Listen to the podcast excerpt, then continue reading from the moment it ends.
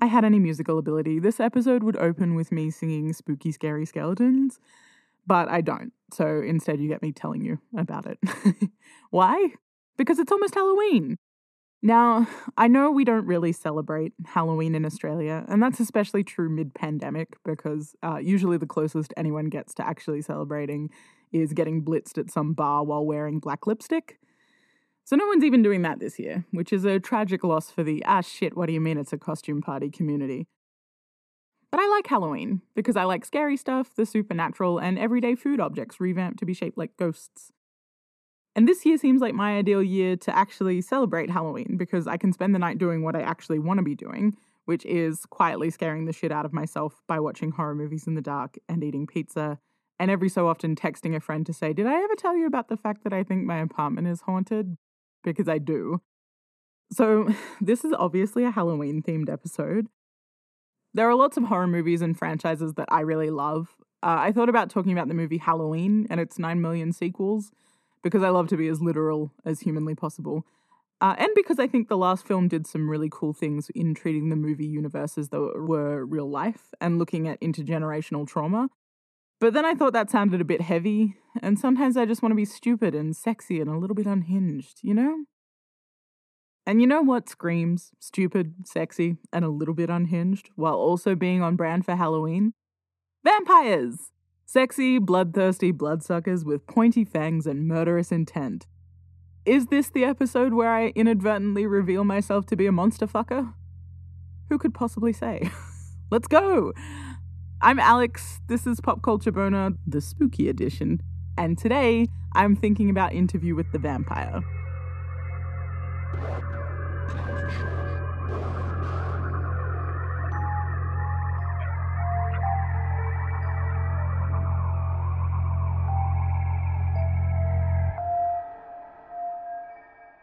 Okay, look, I know that 1994 classic Interview with the Vampire does not technically sit under the horror movie category.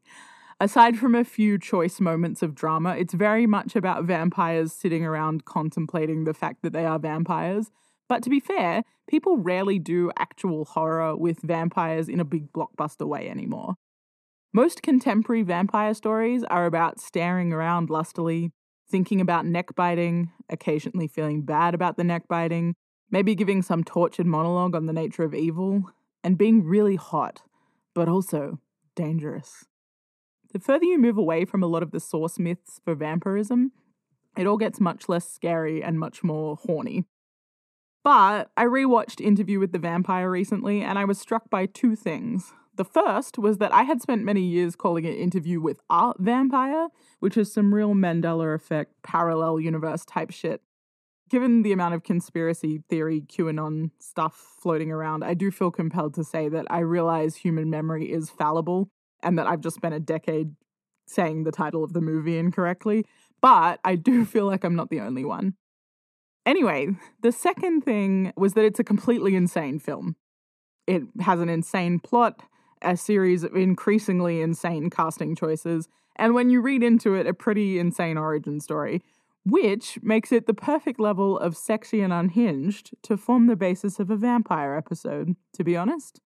So, I thought we could spend the episode looking at vampire myths, vampire movies, and what they all mean. What did the Interview with a Vampire unleash onto the world? And how did we get from Nosferatu to Brad Pitt? Great questions. So, vampire mythology actually has a stupidly long history. The idea of creatures that feast on the blood of the living appears in basically every culture, usually more than once. Ancient Mesopotamia has about seven different demons that mostly like the blood of babies. Ancient Greece, also big on the baby blood sucking, but also has Empusa, who liked to seduce men and drain their blood while they slept, which is a little bit closer to how we prefer to think about vampires now. Other cultures have stories that closely resemble other parts of the vampire myth. Uh, ancient India, for example, has Vetalas, who are evil spirits that inhabit the body of corpses to reanimate them and hang upside down from trees, kind of like bats. But for a lot of cultures, it's a lot of baby blood sucking, though, just across the board. Our contemporary idea of what a vampire is, that is to say, the rules of vampirism you understand when I say vampire to you, are almost entirely yanked from 18th century Southeast European folklore. The folklore itself had existed forever, but the Age of Enlightenment meant that even though there was mass vampire hysteria, very enlightened, uh, there was also an increased interest in scholarship and scientific inquiry, as well as an improved ability to record and disseminate information. All that is to say, part of the reason we all know that vampires return from the dead, bite necks, and can be killed with a stake to the heart is because people started very formally studying this stuff and perhaps more importantly, publishing it. Given how old a lot of this mythology is, it makes sense that we'd kind of be universally scared of things that want our tasty, tasty blood juices. Humans had no idea how anything worked, but we knew that when blood drained out of a person, the odds of that person continuing on were not good. a lot of early vampiric folklore actually keeps them visually closer to corpses than our current imagery. But to prevent me from going down a whole like rabbit hole about mythology, class, and death, uh, a fun tangent, but not what you're here for, uh, I'll give you my favorite quote on the prevalence of vampire myths. It's from Paul Barber's excellent book, Vampires, Burial, and Death Folklore and Reality. And it says, lacking a proper grounding in physiology, pathology, and immunology, how are people to account for disease and death? The common course is to blame death on the dead, who are apt to be observed closely for clues as to how they accomplish their mischief. Our sources, in Europe as elsewhere, show remarkable unanimity on this point. The dead may bring us death. To prevent this, we must lay them to rest properly, propitiate them, and when all else fails, kill them a second time. So, if this is about understanding and processing death, why have we gone from bloated, reanimated corpse to tall, handsome, vaguely gothic gentlemen in fancy Victorian attire? Look, a lot of reasons, uh, so numerous they're basically an entirely separate podcast episode unto themselves. Leaving aside our changing relationship to death and dying bodies and focusing purely on the aesthetic transformation, as soon as we started publishing fiction using vampire motifs, we started to make them kind of horny. Like, one of the first poems ever published using a vampire motif is about a guy sneaking into a woman's bedroom to give her a sexy vampire kiss to prove that it's better than Christianity something something sex and taboo, something something compulsive and contagious immorality explained via the analogy of demonic possession, bada bing, bada boom, suave, seductive vampires. The devil will try and seduce you with his charming wiles or whatever. And then, speaking purely from an aesthetic sense, a lot of what we think about when we think about vampires is derived from fiction popularized throughout the Victorian era particularly Bram Stoker's Dracula, which was published in 1897. If you've never read Dracula, uh, it's a lot more action packed than you would probably assume, and a lot hornier too. Lots of obsessive longing and barely concealed lust mingled with death. I recommend it if you've got some spare time. Uh, anyway, because the Victorians were actually unrepentantly randy in the most macabre way possible, We've kept a lot of what they came up with vampire wise because it suits a lot of what we want to project onto vampires now, which is mostly a little bit of deviant sexuality, some grief and devotion, and a smidgen of existential crisis. Which brings me to two separate points in history 1976 and 1994. Anne Rice published her first novel, Interview with the Vampire, in 1976. Despite a mixed critical reception, it was a hit and it spawned 11 sequels collectively known as the Vampire Chronicles. The film rights sold pretty quickly after that, though it kicked around studios for a while before it was finally adapted in 1994, which is our second key date. Anne Rice is also the sole writing credit on the adapted script. Now, I'm going to fess up and say that I've, I've never read the book. Not for any firm reasons, more that it just hasn't crossed my path ever and I've never sorted out. But I have watched the movie a lot. And when I rewatched it before writing this podcast, I thought I remembered it pretty well, but there were several points in the film that I had apparently completely wiped from my memory because I yelled, What? so many times that people came in to check on me. Now, I'm going to relay the plot of the film to you, but while I do that, I want you to keep in mind that Anne Rice wants to be taken extremely seriously as a writer. Like, extremely seriously. In a 1990 interview with the New York Times Magazine, she said, What matters to me is that people know that my books are serious and that they are meant to make a difference and that they are meant to be literature. They are meant to be in those backpacks on the Berkeley campus, along with Castaneda and Tolstoy and anybody else. Now, I realize that I am talking about the film and not the novel, so I am probably missing a little bit of nuance there. But please keep it in mind when I describe to you the plot of the 1994 film Interview with the Vampire. Okay. Louis Pointe du Lac, no, wait. Louis du Pointe du Lac is a 200 year old vampire played by Brad Pitt. He's a sad guy, and he decides to tell his sad guy story to a reporter played by Christian Slater as some sort of warning about the perils of being depressed for 200 years. After his wife and daughter die, Louis wants to die too. Enter Lestat de Lioncourt, played by Tom Cruise. Now, I'm just going to pause for a dramatic effect here and repeat that. Played by Top Gun's Tom Cruise. Uh, li- played by Top Gun's Tom Cruise, who sees Louis begging to die and decides to make him a vampire so he'll have company. Louis is immediately mad about being a vampire because it conflicts with his morals. He tries to eat rats at first, but eventually comes round to gnawing on human necks after Lestat decides to give him a vampire daughter to save their relationship. Claudia, played by Kirsten Dunst, is raised by her gay vampire dads for 30 odd years, but eventually is furious when she realizes that she will remain a child forever. She blames Lestat, and so decides to kill him. Louis and Claudia dump Lestat into a swamp, and when he resurrects himself, they burn down New Orleans and flee to Europe. While there, they find a vampire theater company play. While there, they find a vampire theater company led by Armand, played by Antonio Banderas. Armand is immediately horny for Louis and arranges to have Claudia killed. Louis is so sad about Claudia dying that he burns down the vampire theatre company and dumps Armand to go and be sad by himself. Jumping back into 1994, the film ends with Lestat apparently still alive. Well, like, not alive, uh, undead and available. Uh, anyway, he comes back.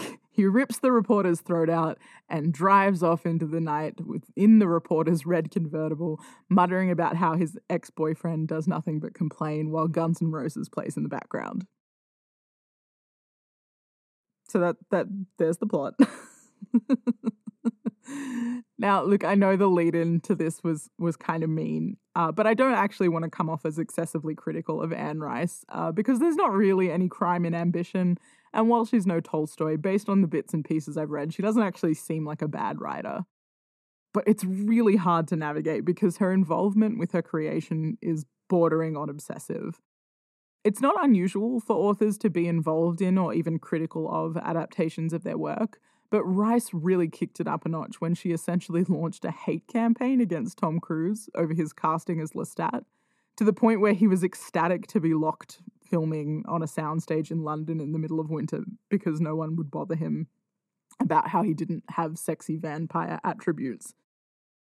And when she finally saw the film and thus the error of her ways, what with Tom Cruise's performance being a true chaotic highlight in an extremely chaotic film, she took out full page ads in Hollywood trade magazines apologizing. If we're thinking about what vampires mean, we should probably think about what they mean to Anne Rice, partially because she essentially kickstarted a wave of vampiric romances throughout the 80s, 90s, and noughties, and partially because you don't spend 12 months explaining incorrect vampire casting to anyone who'll listen if you're not extremely invested in the content. So, when Rice originally started writing that interview with a vampire in 1968, she was actually working through the grief of losing her daughter to cancer. Rice has said since, I didn't know it at the time, but it was all about my daughter, the loss of her, and the need to go on living when faith is shattered. This all lines up. The immortal child, lost not once but twice, Louis's ongoing struggle with his lack of faith in either humanity or vampires, and Lestat's cyclical hedonism and loneliness, they almost seem like a roadmap for grieving. While the film is fairly camp and often pretty lusty in its adaptation, all these themes are still pretty clear throughout. And with that intense personal grief in mind, you can kind of see why Rice wanted to maintain such a tight grip on the characters. But why a vampire motif? How does that become a vehicle for grief? Well, to start with, for anyone who's ever experienced it, the depths of grief are terrifying. It's scraping parts of your soul that you would rather not touch, and it's scarier than almost anything. If you're making art, it makes sense to process something so horrifying through a traditional horror motif. And vampires work well in this sense because they retain a human form. When you look at a lot of traditional monsters, what you're seeing is a transformation away from humanity, as with like werewolves, for example, or a total absence of humanity to begin with, like demons. Vampires at some point were human and retain a human body even if it's immortal and consumed by bloodlust. In that sense, they make a perfect literary vehicle for such explorations. I've mentioned before when discussing horror that monsters usually mean something depending on when the film is made. Aside from zombies, vampires are maybe one of the better examples of this. Keeping in mind that this podcast tries to summarize a lot of information in 20 minutes, I would leave some room for interpretation in some of the following, but broadly speaking, the vampires of original folklore are about our inability to understand death or our relationship to it. Spates of vampire sightings and slayings pop up most frequently when there are a large number of inexplicable deaths in one place. When we move through to the Victorian era and start to see less actual belief in vampires and more use of them as a literary device, Vampires usually symbolize some sort of perceived moral corruption, often to do with sex and sexuality, that is somehow contagious in nature. Vampires make a particularly good vehicle for this in this particular cultural moment because many of the items that ward them off are Christian symbols crucifixes, consecrated ground, holy water. When we start moving through the 20th and 21st centuries, we can see just how flexible vampire mythology is. Vampires with feelings and guilt about their actions begin to take root, giving us more emotionally complex characters that carry the weight of an extended life. Sexuality, and particularly queer sexuality, is still a big theme, but in a more emotionally layered, often less moralizing way. And that's just stories that keep with original vampiric themes, but really you can slap them onto anything. Like, for example, I just watched Vampires versus the Bronx on Netflix, where the vampires are a metaphor for white gentrification. And it not only worked, it was actually pretty good. So, when Anne Rice is thinking about vampires in 1976 and 1994, she's approaching them as kind of a metaphor for the human condition because they retain their biological body but lose its failings, and in doing so, are forced to reckon with the prospect of continuing to exist as everything around them rots and changes. A repeated refrain throughout the film is that very few vampires have the stamina for immortality. And many of the characters see Louis's ongoing connection to his humanity as the thing that will keep him present throughout time. And that's what vampires mean to Anne Rice. But I think the actual beauty of the film Interview with the Vampire lies in the fact that vampires are so flexible. One of the things that was so hard in pulling this episode together was the fact that I kept finding weird reflections of other human things. At various points in my rewatching, I was convinced that the whole film was about the queer search for family, or an exploration of loss, or a struggle with modernity. Ultimately, I could take what I liked from it, whether it was something silly, like the fact that Brad Pitt stares really sadly into the middle distance for approximately like 97% of the film, uh, or something deeper, like the fact that where previously we were attempting to understand the nature of death through vampirism, now we are attempting to understand the equally insurmountable barrier of grief. Happy Halloween. Have an existential crisis mid vampire film. It's on the house.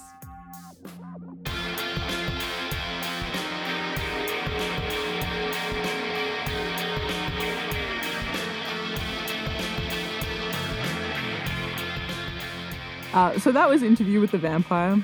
I was so torn between spending a full hour, like talking about Tom Cruise and Brad Pitt's big gay love affair, and a full hour talking about various vampire mythology from across the world. Uh, in the end, you get neither. But I do highly recommend going and checking out some vampire mythology from outside of Western Christian tradition, which is what we mostly covered in this podcast. Uh, my favorites are the. Pen- I'm going to 100% butcher this pronunciation. My favorites are the Penanggal, which are Malaysian vampires who appear as a disembodied head with their organs trailing behind, or Jiangshi, which are Chinese vampires who hop from place to place. Those guys have a whole genre of cinema that's dedicated to them, and that's definitely worth a look. Uh, and once you have, come chat to me about it next time you see me at the pub. Peace.